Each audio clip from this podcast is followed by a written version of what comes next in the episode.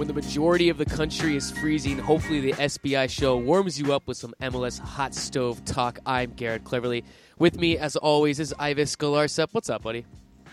I'm doing all right. I'm uh, freezing right now a little bit. It's, Mhm. it's kind of like a meat locker uh, in my office because it's a little chilly.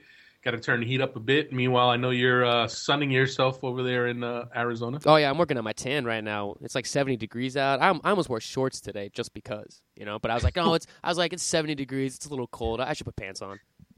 There's not enough sun in Arizona to get you a tan, my man. I do. We all know we we all know you're ginger, so it's not going to work out. Oh, I know. I burn in like three seconds. I, when I cover games, I have to wear like a popped collar, a hat, and sunglasses. Because I mean, let's face it, Ives, I, I cook like a lobster in like 30 seconds. Yeah, good thing you're not coming to the combine, man. Because uh, gen- generally speaking, uh, the MLS combine is nice and sunny. Uh, you know, we're, we're we're all chilling out there in in South Florida for a few days. There was only one year, uh, I want to say three four years ago, where the combine was cold and rainy. It was awful. Uh, but just looking at the weather forecast, it's nice and sunny down there. I'm looking Mhm. forward to it. Uh, the combine's always a, is always a good event. It's always a good experience because uh, you, you have coaches and GMs uh, from all the uh, all the teams there, obviously, to watch the games, and uh, MLS officials are there. So it's one of the. Uh, there's basically three events a year where you, you could get, uh, you know, all the teams people together. You know, well, four, I guess. The combine, the draft, All Star, and Mhm. MLS Cup, and even All Star and MLS Cup. You don't always have everybody around, but for the MLS Combine, you're going to have you know all the teams represented. So it's it should be interesting. Yeah, it's going to be fun. You know, plus you're going to be down there, so you're going to be providing excellent MLS Combine coverage. Yes, we will be there. We're gonna we're gonna have uh, at SBI is gonna have four people there. Uh, obviously, Franco Panizo, our our lead writer, is gonna be down there. He's lives in Florida in the MLS off season, so he'll be there. And then we're gonna have a few other writers there as well. So uh, we'll be covering it top to bottom. Uh, we'll be at all the matches. We'll be providing live commentary on the action. I'm not sure what MLS is is doing this year as far as their you know live streaming uh, it's been a bit it's been a, uh, been a bit hit or miss for them with the live streams that they've provided in the past hopefully they do it because you know it's a it, obviously it's you're not going to get um, you know thousands and millions of people watching the live streams but the diehards will watch it and uh and you know what if there isn't one we'll, we'll be there anyway sbi will be there providing detailed coverage of it all Uh, you when you're down there, you need to convince someone that you and I need to do the draft. Like I could be Chris Berman, you could be Mel Kiper, you know Taylor Twellman could be, you know uh, who's the other guy? Who's who's the other young guy? Todd McShay. St- That's what you should do. right. Uh, uh, I don't know, man. That's a tough one. Uh, ESPN's kind of down on the MLS draft, I think. So I'm not even sure how much they're going to cover it, to be honest with you. But uh, no, it's a good event. Uh, usually is, and, and as we've said, you know, this year's draft lacks a bit of the star power of past drafts, but I actually think it's a pretty deep draft in terms of uh, you know roster players who can make rosters. So you know, the the combine's really important for for these for these players because as unfair as it is, you can definitely hurt or help your your draft stock Mhm. at the combine. I mean, the going into the in past drafts, you've had uh, past combines, you've had players who uh, you know it, everyone kind of knew. Okay, this guy's a top guy, top three guy. Um, so it, it'd be tough to, for them to hurt their stock. But this year, I, you know, I think everyone has something on the line, and as unfair as that as unfair as that is, it, it, it you know that's that's how it goes. Uh, you know, some teams uh, definitely put some weight on the combine. Not everybody does. I think more and more teams are doing a better job of of scouting the college game Mhm. throughout the year. So you know, not everyone's going to put a ton of weight on the combine. Uh, and and that's kind of really the way it should go. I think it, it helps answer some questions on some players that maybe you haven't seen. And I, and for me, I think one of the big things about the combine it, it allows players from smaller uh, conferences Mhm. to to show what they can do against higher level competition. Because it's one thing, if, you know, if you're scoring 15 goals, 20 goals uh, in a smaller conference against weaker competition, uh, and then you're going up against you know a who's who of the top college players, especially like when you talk, talk about forwards or playmakers and all of a sudden you're going going up against uh, you know center backs that are significantly better than, better than any you've faced during the year. So uh, there, there definitely is a lot of value to the combine still. Oh, and, and you were saying, Ives, I mean, for this draft, if you're looking for center back help, th- this is the draft. And, and as everyone has read in the title, Ives and I had Patrick Mullins join us. He, uh, he just finished up uh, his, his degree, four years at Maryland. Ives has him projected as one of the top guys in the upcoming draft, so we, we interview him in a little bit. But Ives, we, we got to take a break. on all this college talk. We can talk about it when you're in Florida enjoying the warm weather. We can talk about warm weather things too. It'll be great. We got to go over to the MLS hot stove. We got to keep everyone warm. The biggest news coming out was Camilo of the Vancouver Whitecaps. Whitecaps saying he's not leaving. This Mexican side has said that they have signed him. What is going on with this situation, Ives? It's a mess. It's a mess. And uh, well, just to clarify, uh, Querétaro, which is the team in Mexico, uh, did not formally announce that they had signed him. And and uh, basically, what it what it boiled down to is that their official website had pictures of him in a uniform. He had taken a medical, and they did put on their Twitter that he was joining the team. Now, uh, it looks like MLS and, and the Vancouver Whitecaps, uh, you know, sent some lawyers down there or contacted them and let them know, listen, this guy's got a contract. He's got a year left. He is not going anywhere. You cannot, you know, claim to have him because you don't have him. And then before you know it, the team is, uh, you know, the Mexican team is backing off of everything. The tweets uh, showing the pictures of, of, of Camilo disappeared. So it looks like it's all been cleaned up, and and basically what it looks like is, at least on the surface, and, and based on comments made by Vancouver, is that Camilo's agent uh, was a little over aggressive trying to get him to Mexico, and and sold Camilo on, on this you know bill of goods that he could get him out of his deal in MLS and get him into Mexico, and and it, apparently he you know they didn't do it the right way or uh, it, nothing was done. So wh- whether the Mexican team was, was misled or or or maybe they just made a mistake, no deal went down. Camilo is not signed to play for any Mexican team. And where it's a little sketchy is the the team in question, Querétaro, is the same team that had claimed to sign De- DaMarcus Beasley. Yeah, you know they announced it that he was a new player for them. Uh, and and then the same day that they did that, uh, Beasley's agent went on Twitter and pretty much was like, you know, don't believe everything you read. It deal is not done. And what do you know? A few days later, it, whatever deal was being discussed broke down. Beasley never went to Querétaro. He's at Puebla still. He's starting for Puebla. He started in their first match of the Clausura. So you know what? If, if you make if, if one of those if you make one of those mistakes, it's like whatever you can write it off to miscommunication.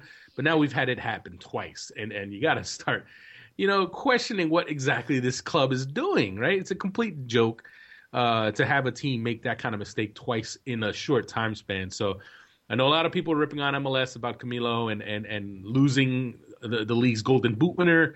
But you know what? The league didn't do anything wrong here. He, he's under contract and he just tried this completely ridiculous move. So, uh, you know, I think people should probably take it easy ripping on MLS for what is a mess that they didn't make. Yeah, the uh, Querétaro uh, president Adolfo Rios even said that that he was under the impression that that Camilo was was a free agent. But if you're a Vancouver Whitecap White Whitecaps fan, I did it again. I was uh, Whitecaps fan, and you're part of the front office.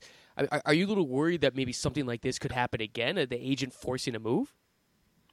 Well, I think the one question is, can he go back to Vancouver? I mean, this is a real ugly situation for a player to wear another team's uniform as if he's joined that team when no deal has been made is embarrassing. It's embarrassing. It's a joke. It's disrespectful. There's no other way to say it. It's, it's not overreacting to say that he embarrassed the club and he embarrassed himself by doing that. And I mean, as a professional athlete, you have to know what's going on. You, you, you know what? And, and it looks just, it looks like he he he relied too much. He trusted too much in this agent uh, this agency, what you know, an agency that has no other MLS players, mind you, an agency that that that specializes in Brazilian players, mm-hmm. and they misled him. And now, if you're the Whitecaps, you know, obviously you have him under contract. He's your leading scorer, but now that you've got this embarrassing scene, and do you bring him back or do you sell him? And uh, it's a tough one, and I, I, gotta I gotta wonder how Whitecaps fans feel about that do they want him back? Would they take him back? So that that one's uh, that one's going to be interesting for sure. Uh, uh, if he stays in Major League Soccer, what do you what what team do you think would be the best fit for him? Well, that's I don't know. You got me on that one. I don't know. I don't know. I don't. I don't know. But he doesn't want to be an MLS. It's not a Vancouver thing. He wants to get paid. I'm sure. I'm sure the Mexican club offered him a ton of money. If they thought he was a free agent, they absolutely must have offered him a ton of money. So he is he he's not to get a, a, designated player deal uh, out of this. He's definitely not. He's definitely not. So I don't think I don't I don't think he goes anywhere in MLS. I think either he stays, which would be a little awkward, or they sell him. And with a year left on his deal, it's like you know what you might as well you know he's not coming back in 2015. He's going to give you one more year tops. You're going to have a sulking player, unhappy player, a bitter player, and a player who's already embarrassed your team and the league and the fans. I say sell him. Don't give him away. Don't cut him loose. Don't just rip up his contract. Don't give him what he wants, but you make a team pay. If Querétaro wants him, make him pay. Ives, moving over to some other MLS news that kind of has a little bit of a twist with this Vancouver Whitecaps thing. That's Oscar Pareja and the Colorado Rapids. On Saturday morning, you broke the news that he was leaving the club, possibly joining FC Dallas. Here we are Tuesday. No news has come out. What's going on? Uh, there's no news yet since the since my report. Colorado's been quiet. Basically, what's being worked on is a, a deal to get Pareja to FC Dallas. FC Dallas and or Pareja together have to figure out a way to pay the buyout for for Pareja's contract. He has a year, he had a year left on his contract. The Rapids are not going to just let him walk away. He did tender his resignation. He he he he submitted his letter of resignation. Now, anybody that you know, when you follow these kinds of things like resignations and the like, whether it's as a professional coach or in, in you know anything else, if you have a contract, you know, uh, someone doesn't have to accept your letter of resignation, especially if there are other circumstances at play. So, based on this delay, you have to wonder if you know the Rapids are pretty much not going to let him go until it's been worked out where you know where he will go next. Because obviously he he he resigned because he wants to go to FC Dallas. That's clear. But there, there's a contract and there's a buyout clause that someone has to meet. And you know, it, it was clear that FC Dallas didn't want to pay whatever the, the you know the, the the amount was, which you know there, there are rumors of a draft pick and a, and a certain dollar amount, and you know Dallas didn't pay that. So now it's being now the teams are have the teams have to figure this out, and they have to figure it out pretty quickly uh, because you know the clock's ticking. The MLS Combine starts on Friday. The MLS Draft's on next Thursday, mm. a week from uh, a week from this Thursday. So it all needs to be worked out. And if you're a Colorado team, if you're Colorado, you you you you don't have a coach at this point. I mean, even though he technically has not, uh, you know, officially been, uh, he's not officially gone yet, but you don't have a coach. You need to move on, get the next coach, bring him in, get him in place, and and but that's being delayed. All that's being held up right now, and uh, it's a waiting game. And for me, I would imagine it's going to get done this week. Uh, it's got it has to be, it has to be because it, it, has to be for FC Dallas, it has to be for Pareja, and obviously it has to be for Colorado because you know if you're the Rapids, you have to pretty much wait till Pareja's at the door before you can uh, you know bring in the next guy. And obviously, I reported that Robin Fraser uh, and uh, John Spencer are two of the leading can the two leading candidates for the job. Uh, so you know, and, and, that's it's kind of a domino effect because Robin Fraser, as we all know, is the lead assistant with the New York Red Bulls. Uh, so if he leaves, then if you're the Red Bulls, boom, you find yourself needing an assistant coach. So uh, it, it's uh, it's there's a lot of pieces here, a lot of moving parts. So uh, you'd like to think it all gets resolved. And then there's another move. I actually reported tonight. I, I put it out on Twitter um, that Wilmer Cabrera, the Colorado Rapids assistant coach, is in line to become the head coach of Chivas USA. And that could go down this week. Uh, they're closing in on it. They're finalizing it. It should get done this week. So, uh, you know, it's another big blow for Colorado because I know some Rapids fans who who thought Cabrera could be the replacement. They thought he could, you know, step in. He was with the team. It gives us some continuity, but nope, that doesn't look like it's happening. Uh, barring some weirdness from Chivas USA, uh, it looks like that's going to be their guy. So all this is it's like like I said, it's all these dominoes, and you know, hopefully they all fall by Friday because it's going to be a little weird if we're sitting at the combine. Mm-hmm. Uh, and Oscar Pareja is there as the Rapids coach. I doubt that's going to happen because I know he attended some local Rapids combine on Monday eh, with the with the Rapids staff, which had to be a little weird. Um, uh, that that's what was being reported out of Colorado. Now Tuesday he's he's been a little more MIA. Uh, I can't imagine he's going to be down in Florida as a Rapids re- representative. So hopefully they get it done because a lot of teams it affects a lot of different teams. Oh, uh, Colorado hasn't been quiet, Ives. They, they made a trade on Tuesday, sending Atiba Harris to San Jose for Marvin Chavez. What, what do you make of this trade? Well, I'm sure everyone around the league, when they when they heard about this trade, they had to get a little chuckle out of the idea of Atiba Harris going to the San Jose Earthquakes. Atiba Harris has a bit of reputation as, as a chippy player, as a dirty player, unfair, uh, fair or not, that's the reputation. I mean, he he's he, you know, I think he's one of the career leaders in fouls. He, he, he gets in, yeah, he gets stuck in. He's he, he he's a hard tackler, and now he's joining a San Jose Earthquakes team that is, you know, I'd say the if you took a vote around the league, San Jose would probably be the consensus dirtiest team in the league. That's just a, that's that's the perception, right? That's I mean, you see the games, you know, you watch you watch you know the way they play and the like. So that one seems like a bit of a match made in heaven. Uh, for me, I'd say Marvin Chavez. You know, obviously he had a he didn't have a great year last year, but you know what? He goes to Colorado. Tons of talent on that team. Now they add a little a little bit more quality on the wing if he can bounce back. And it's a World Cup year. Honduras is in the World Cup. You know he wants to be there. So I think uh, you know I think he has all he has all the uh, motivation to to have a bounce back year. And Ives this past week, two college players have signed homegrown contracts. Jordan Allen with Real Salt Lake and Jalen Robinson with DC United. It's nice to see the academy system working out, Ives. Settle down. I know. Do you like well, that? Do you like that? Gee Willikers, go Academy. yeah, I know. This message was brought to you by Aaron Cleverly's employers. no, it wasn't. All right. Well, you know, the, these are two obviously some uh, two quality pl- college players uh, that are now joining the pro ranks.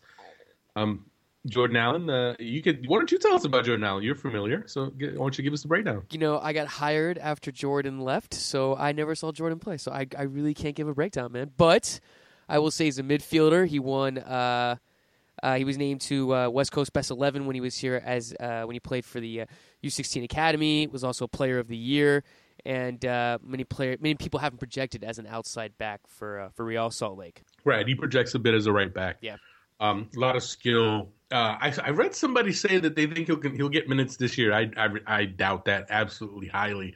I think he's young. I think he needs some developing.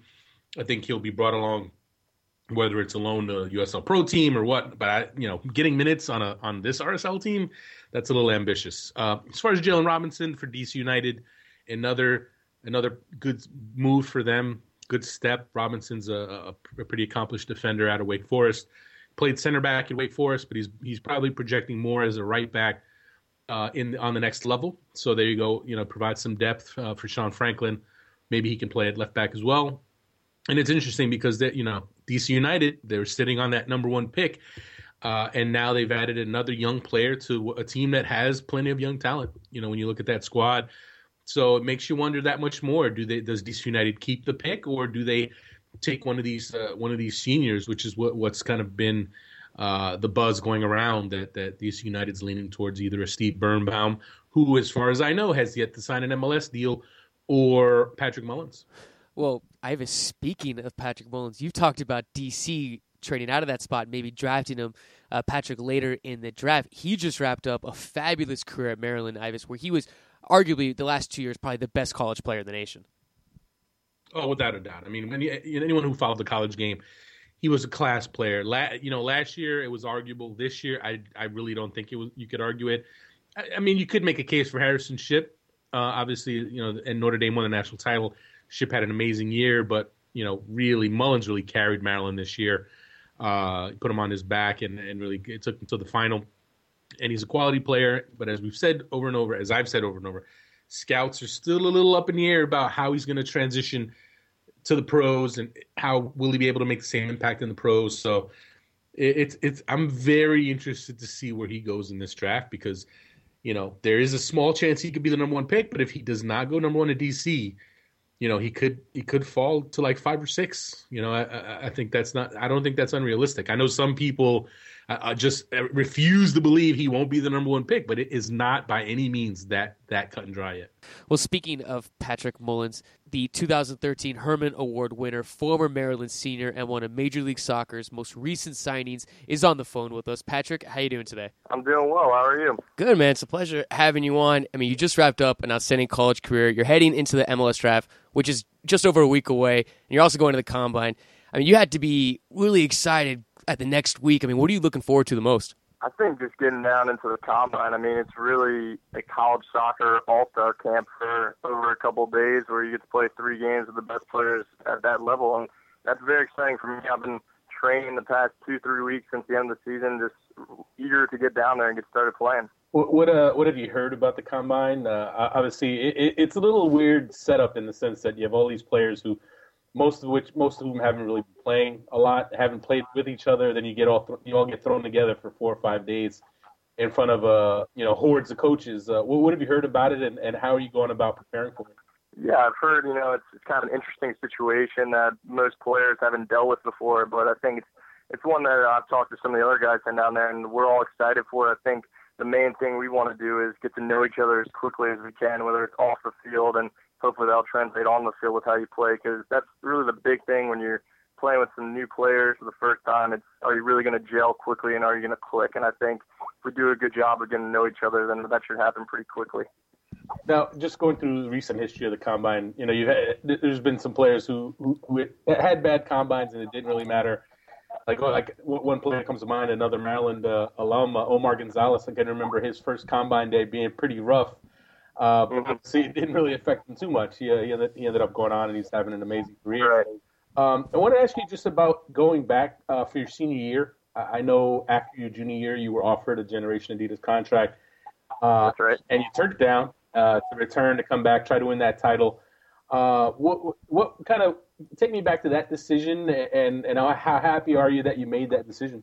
Well, first and foremost, I'm extremely happy that I made that decision. I think I have zero regrets as far as that's concerned, and obviously I wanted to come back and have another run at the national title. But the main reason I came back was I wanted to finish out my degree. I had two semesters left, and I finished out my degree, and that was huge for me. I was so close, and it was very important to me, and was a big factor in coming back. But like you said, it was a great another opportunity for another chance to a national championship. And although I came a little short, I'm real proud of the season we had, and I don't have any regret coming back whatsoever. Maryland, it's been a historic program with all the players that have made it to the next level. And recently, we've seen an influx of players, you know, guys that you have played with. Can you talk a little bit about that atmosphere at Maryland? How it seems like everyone goes there with the intention of making it to the next level, as it's, uh, of course, that's what you're doing here. Yeah, no, you're exactly right. Every guy that steps into the locker room, they have ambitions to play professional soccer, and I think that's what makes it a very special place. The players, they take personal responsibility to make it as professional as possible. Every day you come in, you're on time. You're making sure you're doing all the things to make sure you're putting in your best on the field. And I think that makes the practices and every day as professional as an environment as I think you're going to get anywhere in the country. And obviously, Sash is a great coach, and he gives us every opportunity we possibly can, and that's been great for us as a program. Now, as far as you personally, you've had uh, amazing career, and especially the past few years you were pretty much the best player in the college game the past two years. Uh, but now, having said that, you're speaking to uh, coaches and GMs and scouts from MLS. It seems like the jury's still out a bit as far as what kind of impact you're going to make on that next level. Uh, does that surprise you a bit? And, and, and what do you think you need to work on to, to kind of make it make that jump a successful one? No, I don't, I don't think that surprises me too much. Obviously, I think that's how it goes with a lot of players as far as – you, you know you haven't been at that level yet, so it's kind of there's some risk and uncertainty in that, and I think that's perfectly normal for everybody. But I, I do think I've got the skill set and mentality to succeed at the next level and contribute wherever I end up. But uh, like you said, I think there's always some things that I need to work on and get better. And some of those things I would I would say is probably you know making sure that I'm in with my team shape defensively. I think there's sometimes I could probably work a little bit better on that and I improved on that a lot in my college career, but I still think it's something as you know you get to higher levels in the game, that's even more important to become real sharp and crisp at, and that's something I've been concentrating on, and I want to keep getting that better at every day. Well, Patrick, you are a player who's just as deadly out wide as you are up top. Going forward, is there a position that you prefer over the other one? No, definitely not. I think depending on the flow of the game, I, I enjoy sometimes drifting out wide left. I think I can make some things happen and put in some good early crosses or put players into the game that I, I can't do from up top sometimes. But then other times it calls to be up top, and I think I have a pretty good nose for the goal, and I'm able to finish well when I get in those positions. So I think it just kind of depends on the flow of the game and maybe the personnel we have on the team. Obviously, this year I played mostly forward, but that's because we had two great players coming on the left side, and Michael Stowers and Alex Shinsky. And last year we might not have had those two guys, so I had to rotate from up top and out left a little more. But I think I'm able to do both. As far as the draft itself, how much have you thought about that day? And there is a possibility that you could be the number one pick. Uh, from what I'm hearing, DC United's definitely considering you. You're one of the players that's on their board as far as an option at the number one pick. Have you thought about that possibility And, and what do you think draft day is going to be like? Well, first, obviously, draft day it's, going to be a special, special day for me and my family. And as far as the hard work and countless hours and travel we put into soccer, it's going to be something special. And I, I look forward to it. I really want to enjoy that. And as far as where I go in the draft, I haven't thought too much into that because, you know, I was lucky enough to be able to sign the contract, and I know I'm going to be on a team somewhere, which takes a little bit of the pressure off. And I'm excited for that, and I just want to go as high as I possibly can because I think that's what all players want to do at this point. They they want to play as well as they possibly can at the combine and show to the teams throughout the league that they deserve to go high in the draft. Uh, are you just, as far as combine goes, are you just glad to be getting getting out of the cold weather and uh, escaping Florida? You got to admit, it's it's pretty it's pretty cushy to go down to Florida for a few days. Yeah, I mean, obviously the weather is great, but I tell you what, during this kind of little period between seasons, I, I'm pretty restless. I want to get with a team and start playing with some other guys because it's tough. You know, you're playing pickup games and you're trying to stay in as best shape as you can, but there's nothing like getting out there with some other players and you know mixing it up. As far as the draft, I'm gonna put you on the spot a little bit on the draft. Uh, you, you obviously played against some of the best teams in the country and some of the best players. If you had the number one pick, who would you take number one other than yourself? So excluding yourself, who would you take number one? Number one, that's that's a tough question. I, I would probably, I think if I was going to pick number one, I'd want to pick the overall best player that I that I played against and who I would think would be the best player to come in. I, I'd probably say he's not even eligible for the draft, obviously he's homegrown, but I was very impressed with Harrison Shipp. But I played him twice this year and thought he was a great player both times. Definitely somebody I could see succeeding on the next level, and he's just he's so dynamic, and he he doesn't have maybe the physical stature that will blow you away, but he's strong on the ball. And I remember the first game we played him it was very tough to get the ball off him. So I think if I had the opportunity and he was available in the draft, which unfortunately he's not, I, I would pick him. He's not in the draft, so you can't pick him. You have to you have to there's somebody in the draft. So you're not getting away. You're not getting away with that one. Uh, somebody in the draft. You've Hmm. seen a lot of the guys who are actually in, in contention from Steve Birnbaum, Christian Dean, even even your Mhm. teammate Schillo is in that mix top five. Uh, Definitely, yeah. I mean, I, I, you know, if I pick Schillo, you're gonna say, of course, you're gonna pick Schillo. He's, you know, your strike partner, and you know, you put me on the spot. I mean, I love for my my good friend up top to do well and behind the draft. I, I, I will, I'm very impressed with uh, Dean. I thought he was a great player. We played him twice this year, and such a strong defender in the back. And you know, as a lefty myself, you know, I really admire other lefties in the game, especially left center backs that have the ability to, you know, pass out of the back. And he was, he really, he, he blew me away a little bit in the first game. You know, I thought he was a great player, and obviously throughout the season he had a great year. Patrick, talk a little bit about New Orleans. I'm sure you're one, you're a Saints fan, so I'm sure you're cheering for them against the Seahawks this weekend. Uh, but talk a little bit about coming out of Louisiana and New Orleans, living through Katrina and all that, and becoming the player that you are now. Yeah, it was definitely an interesting experience going through Hurricane Katrina in terms of, you know, I was at a, a pretty young age, just about to start up eighth grade and kind of making that transition from elementary school into high school. And I was displaced from my home, so that was definitely a challenge to overcome with my family and soccer as well. You know, soccer, it wasn't a given at that point. It was something that, you know, I cherished because it wasn't something I was able to do every day. And I think it helped me learn that it was something I truly loved and it was something that I wanted to embrace and love to do every single day that I had the chance. Because, like I said, in that time period, I didn't have the chance every day to play, and it was something I really learned that I loved. so, so it- just going back to that time, I mean, did you? How long did you go without getting being able to play? I mean, obviously there were more important things you had to worry about, like where you were going to live and all that. But but yeah, definitely. was it, was it I mean, I- I don't- months? Yeah, I don't I don't think I played for about a month and a half, maybe two months in that period there because obviously uh, like you said, everybody that was on my club team, they were, you know, dealing with their own families, trying to figure out where they're going to live, whether or not they're even going to come back to the city at all. And those are decisions my family had to make as well. So it was kind of a tough period, but I was lucky wherever I was with my family throughout Louisiana area. There were club teams there that took me in and allowed me to train with them and, you know, get to play with the ball. Uh, just uh, just one last one for you. I know we asked you about positionally. Uh, where haven't you played positionally? It seems like that you, you've been all over. I even had I actually had one GM. I'm not gonna say who it is. I had one GM tell me he could see you being uh, an outstanding attacking fullback and maybe even going to Europe one day as a fullback. so so you're gonna get all kinds of questions about that kind of stuff. So where where Yeah. where haven't you played in your career? I would say probably goalkeeper and anywhere. Well, actually, no, I have played on the right side, right midfield some, but probably goalkeeper, right back, right center back. That's probably about it. I've played just about everywhere else. All right, and the last one for you: Have you picked the suit out yet? Because that's a very important part of this whole thing. The suit that you wear on draft day, have you picked it out?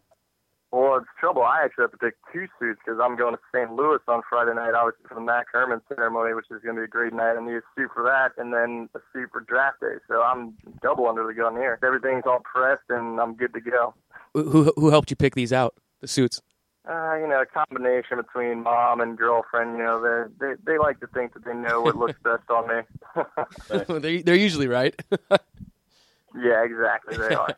well, Patrick, man, well, thank you so much for jumping on the program with us. Best of luck the next week. It's sure it's going to go like a blur, man. Good luck with everything. Thanks a lot. I appreciate it, guys. Well, Patrick, Ives, that was a excellent interview. I, I got to say, the one thing that this show does well, Ives, is bring you is br- bring the listeners the up and coming college prospects, as we did last year with Eriq Zavaleta and Andrew Farrell. And Walker Zimmerman. Yeah, Walker Zimmerman. I forgot about that. Yeah, I know. Well, you know what? He's. Uh, I, I tell you what. Say what you want. Scouts can say what they want about whether or not he should be the number one pick. But I can tell you what. I, I for me, I think he's going to have a long career. Uh, I think he's a skilled player. I think he's a smart player. Yeah.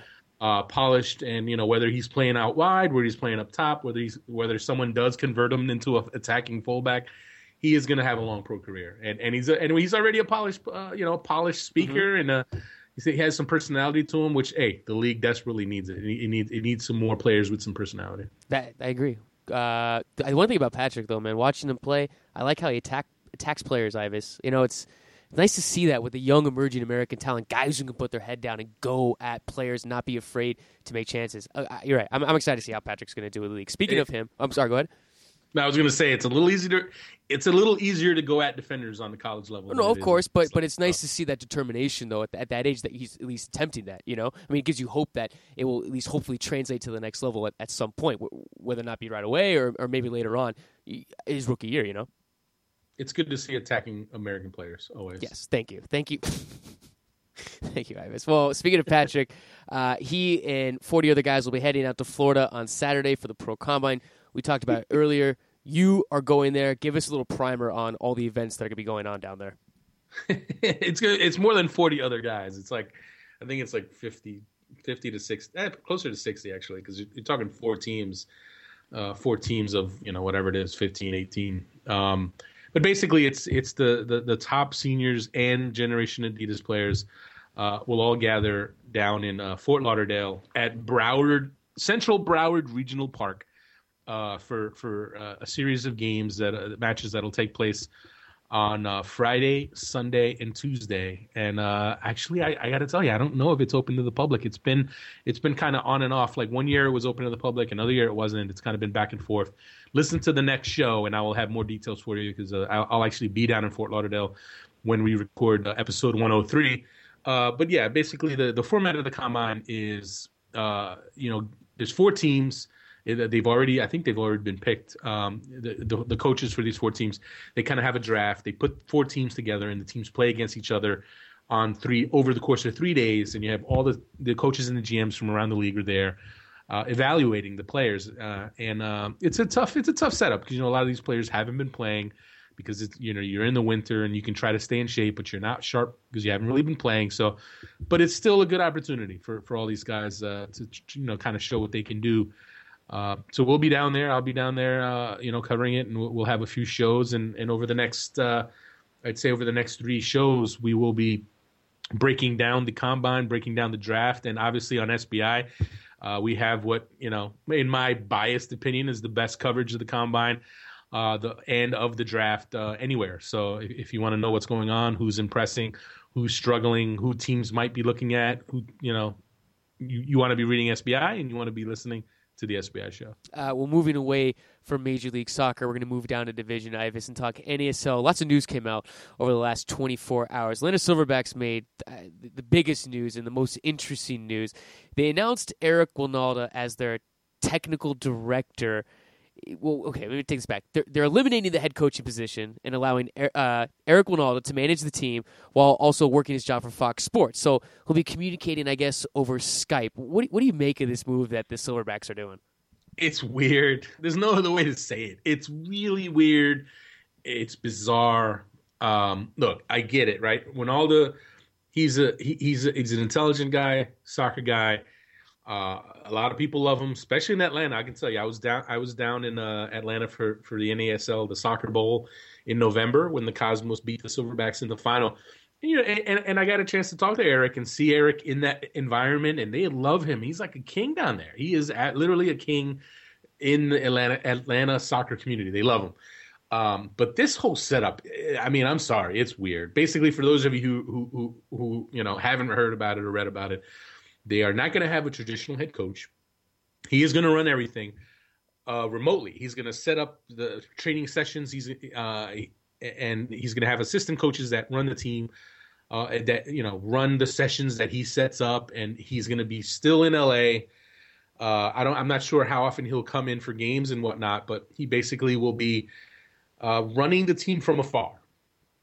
And it's a weird. I got. I, I don't know how to explain it, but it, say it's a weird.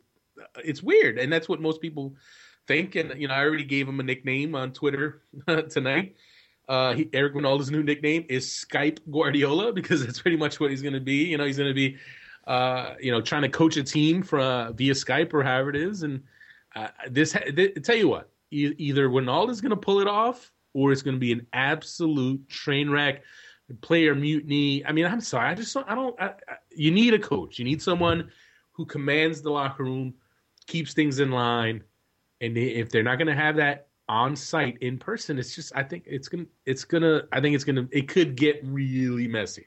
Well, and and that's the thing that's interesting. It's you almost think like for him, he has to choose one job. Doing both is. I don't feel like that's going to be a distraction. I, I, it's just confusing to see. I mean, he always talks about he wants to be head coach. Well, if you want to be, I mean, you have to make the full commitment. I feel like if, if another organization is going to put the time and money into the investment to hire you as the new manager. Well, that's the thing, right? He wants his cake. He wants to have his cake, and he want, and he needed to, right? He want he wants to keep the great TV gig, and who can who can blame someone for wanting to keep uh, a cushy TV gig living in LA, right? I mean, who who among us would not want to keep that? But at the same time, he wants to coach. He has that itch, that coaching itch, that he wants to prove to people that he can be a coach on a higher level and that he deserves an opportunity to coach in MLS. And you, but you know what? Here's the thing he, I, this th- this stunt, it's not going to get it done. This stunt is not going to get him in. I don't. I honestly don't believe this whole situ- This whole thing is not going to get him any closer to an MLS job. It just isn't. I mean, you know what? Maybe he. Even if he pulls it off, it's just such an awkward situation. No MLS team's going to let that happen. So, so how is that even going to translate? Even if he has success, um, it, it's not going to help him. So I, I, worry for that team. I worry for the the fans. I mean, uh, this, uh, from what I hear, fans are already worried about this about this, even though uh, most Atlanta fans love Eric Wynalda. So I, I, mean, I don't know, man. I think it's a mess. I mean, they get rid of a, a really respected coach in Brian Haynes, uh, and now they don't have a coach. And I, I, think honestly, I think it's gonna, I think it's gonna blow up in their faces. Well, I mean, look, Wynalda could actually probably stay in LA and just coach the USL Pro LA Blues, Ives. Uh, you know, it's well, I don't know if he has any ties to that team, but that might be a more ideal setup for him. So I, you know, I, and here's the thing: I would, I think, I don't think I'm alone in saying I, I, I wish, I wish Wynalda could have his opportunity to not not MLS necessarily, but his opportunity to coach a team, to run a team, and show what he can do. Um, and NASL is is a good level for him to show that. I just don't see anyone giving him an, an MLS job until he takes over a team full time and has success and has some stability. And it's tough for him to to to fill fulfill that while still holding on to his TV job. And and you know what? Mm-hmm. It's a great TV gig. Who who you know what I mean? Like I I can't I can't blame him for this situation. You blame the Atlanta you blame the Atlanta folks for even like agreeing to it, right? I mean, I'm not I like I, I don't think anyone is, is, is should be upset at, at Wynalda for this what is looking like it could be a fiasco. Like I think it's creative. Like he, he you know, was creative idea on his part. But at some point, someone has to say, "You know what? This is not normal. This is not." You know, I, you know, I found it interesting in the in the release for it from Atlanta, from the Silverbacks. You know, they called it progressive and and, forward thinking, and it's like it's uh, I don't I don't know many people who who are, who are seeing it that way. I honestly don't. So hopefully it works out uh, to some degree, and hopefully Wynalda gets to show what he can do. But it, I, you know what? I'm going to go on record and say I think it's going to be a disaster. No, this this is the future, Ives. Don't you see it now? You know, guys like Bob Bradley could manage five teams through Skype. It's going to be like playing FIFA. Yeah, I mean, much. we could have you know career mode in FIFA. Yeah, exactly. I mean, I think this is smart. It, it you know, you, you get one manager, five teams. You know, I, I think it could be a good thing, Ives. I, I think you're looking at it all wrong. What have you been drinking? Are you? Are you uh, is it? you been a little vodka? What's going on over there? No, I, I've no no drinks at all, Ives. None. Uh, I forgot. Yeah, you don't drink. That? I'm totally kidding everybody. I just can't keep up with you guys. Uh, well, that's true. Moving over to your New York Cosmos, Ives. Danny Szetela has uh, pledged his future uh, with the Co- with the Cosmos, signing another contract to keep him there for another year. What do you what do you make of this signing for a guy like Danny, who's gone, come through so much? Uh, I mean, it's good to see him signing another contract after a good first year back. Well, I think it's more than a year. I think it's a it's a it's a lengthy deal. He had an, he had a year left already on his contract, so the, the, this contract keeps him there for a while uh, and it's a good step. You know, you, you, you like to see the Cosmos lock up a young player who who's who's shown so much and who's overcome so much and is a local product. And and if you're if you're Szetela, you know, you don't mind staying with a team that gave you your chance. You know, that that that took a chance on him. And and yes, down the road, I, for me, I'd like to see him play at a higher level. Um, I, I, don't mean MLS necessarily. I think maybe if he can go back to Europe down down the road, then you know that'd be great. But uh, it, you know the Cosmos are, are, doing some big things, and I think they're actually planning to you know make some more splashes on the international market. Obviously, signing Marcos Senna was a big step for them, and yeah, I think they're going to add a few more big pieces as well. So. Uh, you know what? There, there's some big things there, but I, am happy for, for Dan Szetela. I mean, I, you know, for those who don't know, like I, you know, me, he and I go way back. Uh, you know, I covered him as a, as a as a freshman in high school. I covered actually covered his his older brother uh, as a high school player back in my newspaper days in New Jersey, and uh, you know, so I, I, mean, I've known Danny since he was really little, and, and to see him grow up and overcome all the adversity, and to get to this point now where he is a solid pro, doing well, and, and get and he's gotten his, his, his career back in line. It's great to see. Uh, it is. I've got Ives newspaper days. Those must have been the good days for you. well, good in some ways, bad in others. There's a reason that I'm no longer in the newspaper business. Yeah. Uh, moving down another division, depending on who you're asking, uh, Orlando City is thinking about moving their USL Pro team to Louisville. Do you think Louisville's good? I didn't never thought of Louisville as a soccer market. They do have a successful college men's team, but for soccer, Ives, what do you think of that? Louisville absolutely is a is a big soccer city. Uh, they have a really strong youth market there, and obviously University of Louisville yeah, uh, the Louisville program is, uh, you know, they get they get big crowds there. I mean, not as big as you know some of these California schools, but uh, they're, there's a pretty passionate following there. So it's a good market, and and if you're, it's a, I think it's a pretty shrewd move for for Orlando City. Uh, you, you move your guys over that were part of this original Orlando City team, uh, USL Pro. Move, keep them together, move them over, and then you keep that as your kind of feeder league feeder team, and and you keep your affiliations. Uh, so I think it's a good step, absolutely. So uh, you know, it, it, seems I feel like every every other day you're hearing a new city adding a team on some, on one of the levels in the pyramid. Uh, so it, it's great to see soccer's growing. Soccer's growing by the day. I think it's awesome, man. Hopefully, uh, more more cities line up. It'd be I think it'd be great. Yeah, there's just so many, so many on so many levels. I, I don't know. I don't know if we're going to get Phoenix MLS, but you know what? We'll, no, we've already established. no, we've already established they'll never have. Yeah, Phoenix will never get a team. But but the other thing though, I would say it brings up the question with all these cities adding teams, and some cities compete. You know, you have multiple cities competing for, for MLS spots. It brings up the the age old question: promotion and relegation. Uh, it, once again, it brings it up, and I for me, I hope it happens. What do you think? Well, I've said it before, and I'll say it again. I don't think promotion and relegation is happening anytime soon. Uh, I think it's ten plus years away. I, I, I, have said twenty for a while. Uh, hopefully it doesn't. Eh, hopefully it's not that far away. But I'd say ten to twenty years, just because MLS is still growing, still forming. You got you, you have you have ownership groups buying in for a hundred million dollars. Uh, it's tough to, to to you know make the make those groups pay that amount and then tell them, oh, by the way, we're to switch to promotion and relegation. I don't think it's to happen anytime soon. But you know, at some point, if uh, you know, at some point, if if the lower divisions get stronger and the gaps close up a bit, uh, and and you get to a point where that where the it the hypothetical drop between MLS and and and the NASL is not is not a death blow, then I think you could see it. But again, that's still far away. Uh, I think it's, it's interesting because it, since the new year, mm-hmm.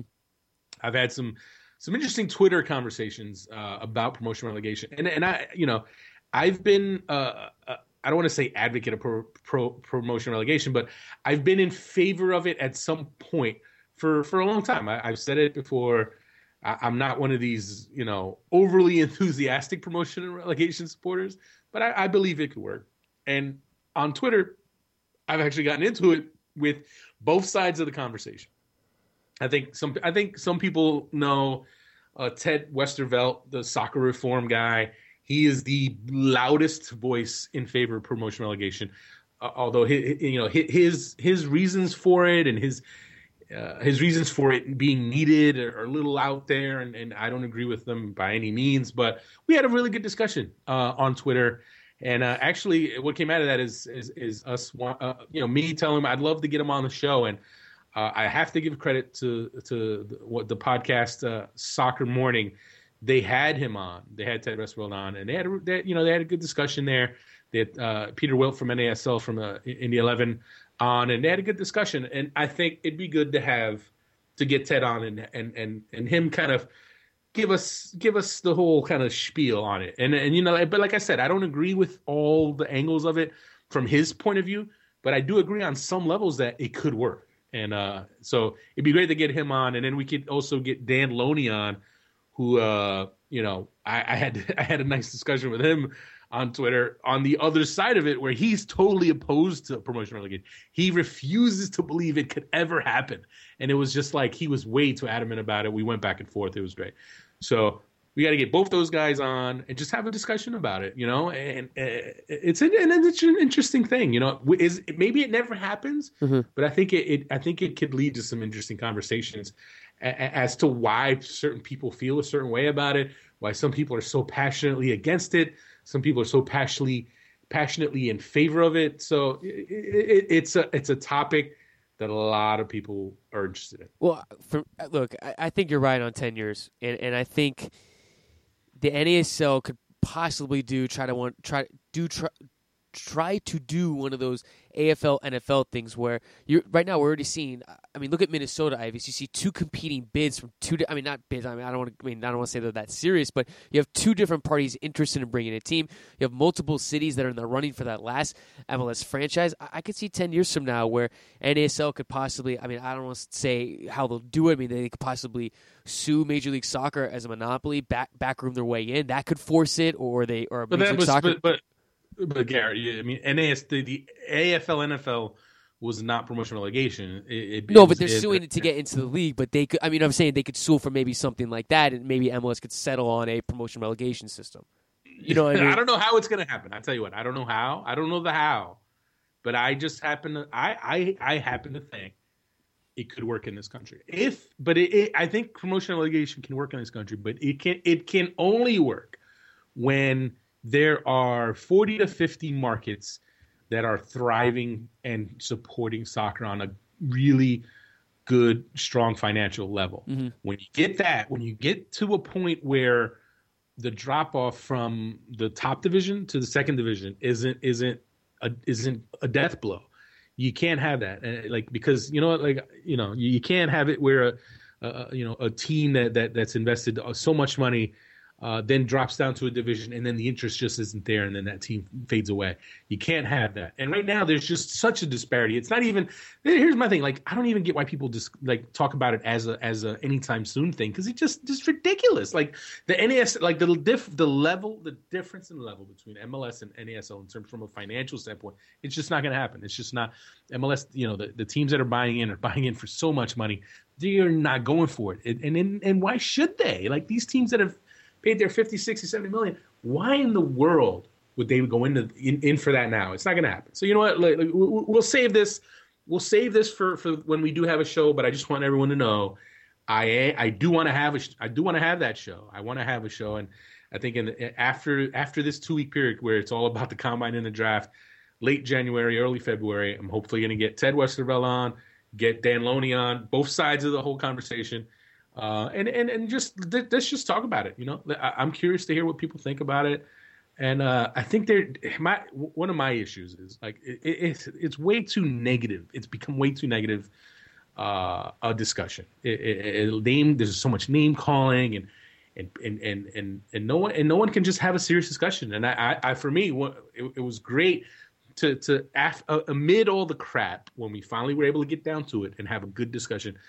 Uh, Ted Westervelt and I had a decent discussion on tw- on Twitter. We and, and we got I, I I felt we got to the essence of what motivates this guy to be such a non-stop just proponent of it and just overbearing Twitter presence mm. on the subject. And I respect that. I respect the passion. You know, I don't like I say, I'll say it over and over. I don't agree with a lot of his points and a lot of his theories, but I agree with the essence of what he is in favor of. So, you know what? It was great to have that talk, and it was great to have the talk with Dan Loney, the other side of the conversation. So we'll get those guys on, and uh, just so everyone stay tuned. We'll get them on at the same time, of course, so we can hear them get into it. I, I, I, don't know. Yeah, you know, we'll have to do the conference call. That yeah. could be. I mean, come on, we're not gonna have them go separate times. That's ridiculous. They're gonna go at the same time, and you and I will. We'll moderate the discussion. Yeah, we'll moderate. Yeah, to our best yeah. abilities. Yeah, we'll we'll see. We'll, we'll see if we can pull that off. Yeah, and we've reached the end of the show. Since this is the midweek show, Ives and I always do the SBI Q&A. You can send your questions on Twitter, hashtag Ask the SBI Show at any time. Ives and I always check when we do this part. Uh, first question is from Gary Robinson. Who play who pays player salary during loan, all by one team or other, or a negotiated share? It's negotiated. Uh, generally, if you're a team and you're loaning a player, you want the, the team you're sending him to to play the full share, and uh, a lot of times that, that is the case, but it is negotiated. Uh, next question comes from Matt Orazem, what does Seattle need to complete its roster, and how should they use Dempsey? That's a good question. I think. I mean, I think if you if you if you go with the idea of, of having Dempsey be your playmaker, uh, then you want to probably go get another forward. Uh, you know, obviously they lost Eddie Johnson. Uh, they have, you know what? To be fair, they brought Kenny Cooper in and Tristan Bowen in. I think you get uh, Obafemi Martins, Kenny Cooper, uh, and then Lamar Neagle can play uh, forward as well. Uh, I think defensively they can use some help. Center back, uh, Chad Marshall has help there, but I think they can use another another player at that position. Uh, let's see where else on the wings. I'd say on the wings they could definitely use some help. Um, you know, they, they, they you lose a Rosales and, and Zakuani, and uh, I think a winger. I think a winger would be a good addition for them. Center back and a winger. Uh, next question comes from Kyle. Do you think the league colleges will find ways to deepen the draft pool now that there are more homegrown players? Uh, I don't th- honestly. I don't think the homegrown thing is is having a huge impact. I mean, how many homegrown players are they going to end up signing at the at, when it's all said and done this year? I mean, you might have five or six. Uh, two have signed, and uh, I know of one, at least one, that's going to sign. Uh, uh I'm not going to say the player, but uh, Seattle Sounders will be signing a homegrown player, from what I've heard. Uh, hopefully, I'll, yeah, hopefully I'll tweet out who before the show airs, and then I'll and then you'll know who it is. but then obviously you could have Houston signing Sebastian Ibeagha, Chicago signing Harrison Shipp. Um, so yeah, there, may, there might be five or six. Um, this, is, this is a question for like ten years from now. I would say. No, honestly, maybe not even ten. Maybe let's say five. Five, five years. Right. Well, well, here, yeah. Well, here's the thing, right?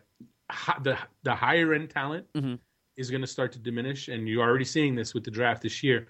Um, so it's t- it's tough to replenish that um, all you can do is have the development academy uh, do a better job developing players, and they are doing that. That there's a reason why this draft is deep with guys who can make rosters. Mm-hmm. It's deeper than and maybe any draft there, there's ever been with players who can make rosters. But in terms of like impact, like Darlington Nagbe type impact guys who, who are going to come in and, and be a really high end player and right away or, or early years, uh, there, there's fewer of those guys. Or like an Omar Gonzalez, you know. Mm. There are fewer of those blue chip guys, but there's still quality. There's still quality in this in the draft pool.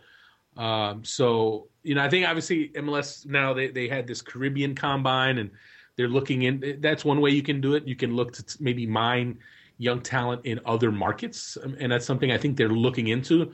But in terms of of, of the the siphoning away of talent by the homegrown players system and the, and the academy system, Uh, there, there is some of that, but it, it, I still, you know, I, I don't think it's it's gotten to a point yet, or it's anytime soon going to get to a point where the draft is something that they're going to do away with. Well, and the other thing too is there's not academy teams in every single state. Look, look at our guest today, Patrick Mullins. There's there's not an academy in New Orleans, and the closest one is uh, FC Dallas. So, I mean, like you said, our, our country's massive. Yeah, will you see some guys move towards homegrown players? Yes, but there's going to always be guys who are going to fall through the cracks. This country's way too big for everyone to scout all the talent. There's always going to be guys.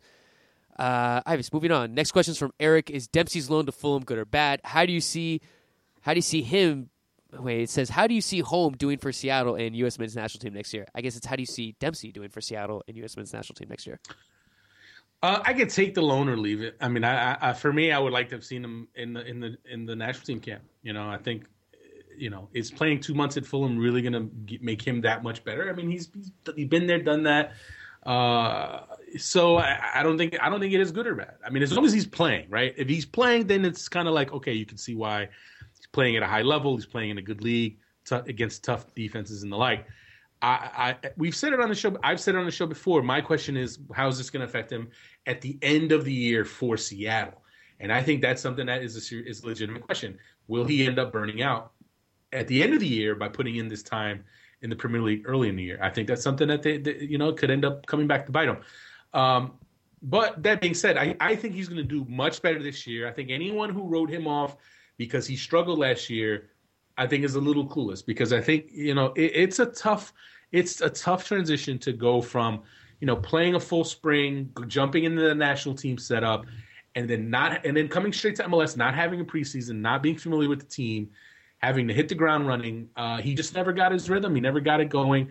I think I think this time around, I think uh, he I think he'll do well. I think he'll do much better. We'll see more of the Clint Dempsey uh, that we that we would have expected. And having said all that, I, I for me, I think you, I personally think, uh, to get to see the, the to see the best Clint Dempsey, I think it would have been better off having him go to national team camp, and then having go having him go to preseason with Seattle, get familiar with his teammates, build that build that familiarity and camaraderie with his teammates. I think that would have been the better way to go. But obviously, he chose to go to Fulham, so that's ended up that ended up being what happened. Next question comes from Jorge Leonardo, MLS has emphasized well, it, it was seeking to retain their talent. Then how did it almost lose its Golden Boot winner? Uh, that's such a dumb. That's, I'm not even gonna say dumb. That's just, don't be mean, Ives. Come on. Uh, it's it wasn't the league's fault that C- Camilo tried to pull this stunt and had an agent who unscrupulously just tried to like mislead him into thinking that he was out of contract. How is that MLS's fault? Tell me how is that MLS's fault? Now here's the thing: you can you uh, somewhat related to it. You can say, well, hey, if MLS paid its players like Mexico pays its players, then Mex- then MLS players wouldn't want to go to Mexico. That's simple enough to say, but MLS is not going to compete with Liga MX with on salaries. It's just not happening anytime soon. It's not. There is so much money in Mexico that you're gonna lose you're gonna lose players to Mexico. It's gonna happen. It can happen, and I tell you what, it's surprising that it hasn't happened more. Um, so if anything, I think MLS has done has done a good job of keeping uh, Liga MX from raiding the coffers at MLS, raiding the talent pool. And there's some things that obviously you know can, can keep them from that because not every player is going to want to go to Mexico. Uh, there are you know limits on on on how many foreign players and all that. So you know, like this, this, that whole stunt, that whole incident is not MLS's fault. It's Camilo's fault and his agent's fault. Next question comes from Nate Bowling. Teams you think have improved, regressed the most this offseason? Top four in West as of now. How screwed is RSL? Well, I think DC United has improved so far quite a bit. Obviously, they added mm-hmm. a lot of talent. Um, I think Seattle did a good job of, of, of reshuffling their squad, and uh, you know, uh, addressing some needs. Um, so I'd say, and I don't know about Salt Lake being screwed. I mean, take it easy. You know, look, Jason Kreis is a great coach. You know, they're going to miss him, but the talent is still there. I mean, who did they lose, right? I mean, their, their squad is fine. Their squad is going to be right there. I won't put an order on it, but I'd say the top four for me uh, is still the same top 4 mm-hmm. I mean, I don't, you know, oh, you know what? Maybe Colorado could break in. Mm, um, but, but I'm going to go, I'm going to go Portland uh, Portland, Seattle, mm-hmm. L, uh, L.A. and RSL. Yeah. I think in that, I think that's the top four. Colorado, if they get the right coach, to replace Pareja, and it could be Robin Fraser. If it is Robin Fraser, I could see Robin Fraser working some magic with that squad, and maybe they break through. And if one of the teams falls has a falling off, if LA falls off, uh, you know, in a World Cup year with with you know their their top stars being away, maybe they have maybe they fall off a bit. Uh, but that yeah, I don't think it's going to change that much. I don't think RSL is going to fall apart. They still they still got Ramon, Rimando, they still got Beckerman, Morales, Saborio. Uh, they got everybody. They, they Chris Schuler now, with, with, with, you know, with that experience under his belt, he'll be that much better. Luis Gil will be that much better. Mm-hmm. Like, where are they going? Why? How are they screwed? Tell me that. They think about it. They if they were gonna be screwed, it was gonna be last year when they lost Will Johnson, uh, Jamison Olave, Fabian Espindola. When they lost all those guys, that la- if if it didn't happen last year, why do you think it's gonna happen this year when they're not losing any of their top players? Geez, Ives, you'd think that you were the RSL fan. I'm just keeping it real. I mean, I, I don't get that. I don't. And look, Jeff Cassar. Uh, you know what? That, that that if there's a question mark is how will he do as a head coach? He hasn't been one. You can't take it for granted that he's going to do well. But I, if if you're asking me to bet on it, I'd bet on him doing well. I mean, I think he's a smart guy. The the, the players love him. Uh, I think he'll do all right. I think he'll do well. Uh, next question comes from Andrew. Last World Cup, there was a lot of press on USA England rivalry.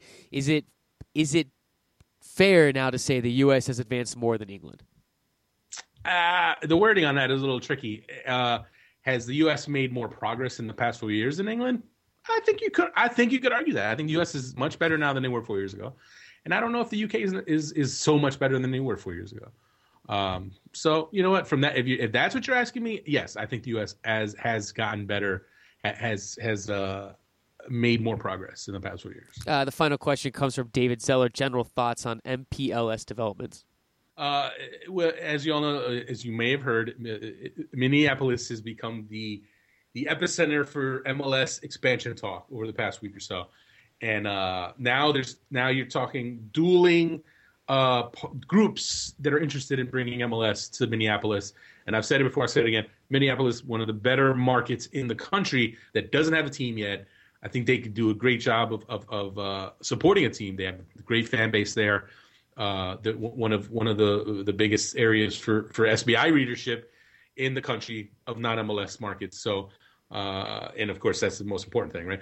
Um, so I think I think it's great, and, and from what it sounds like, you know, it, this new this group that that has the Minnesota Twins and it has the NASL uh, team involved. That I think for me, and I think for a lot of people, would probably be the better of the groups to to maybe guarantee yourself suc- a successfully run soccer club.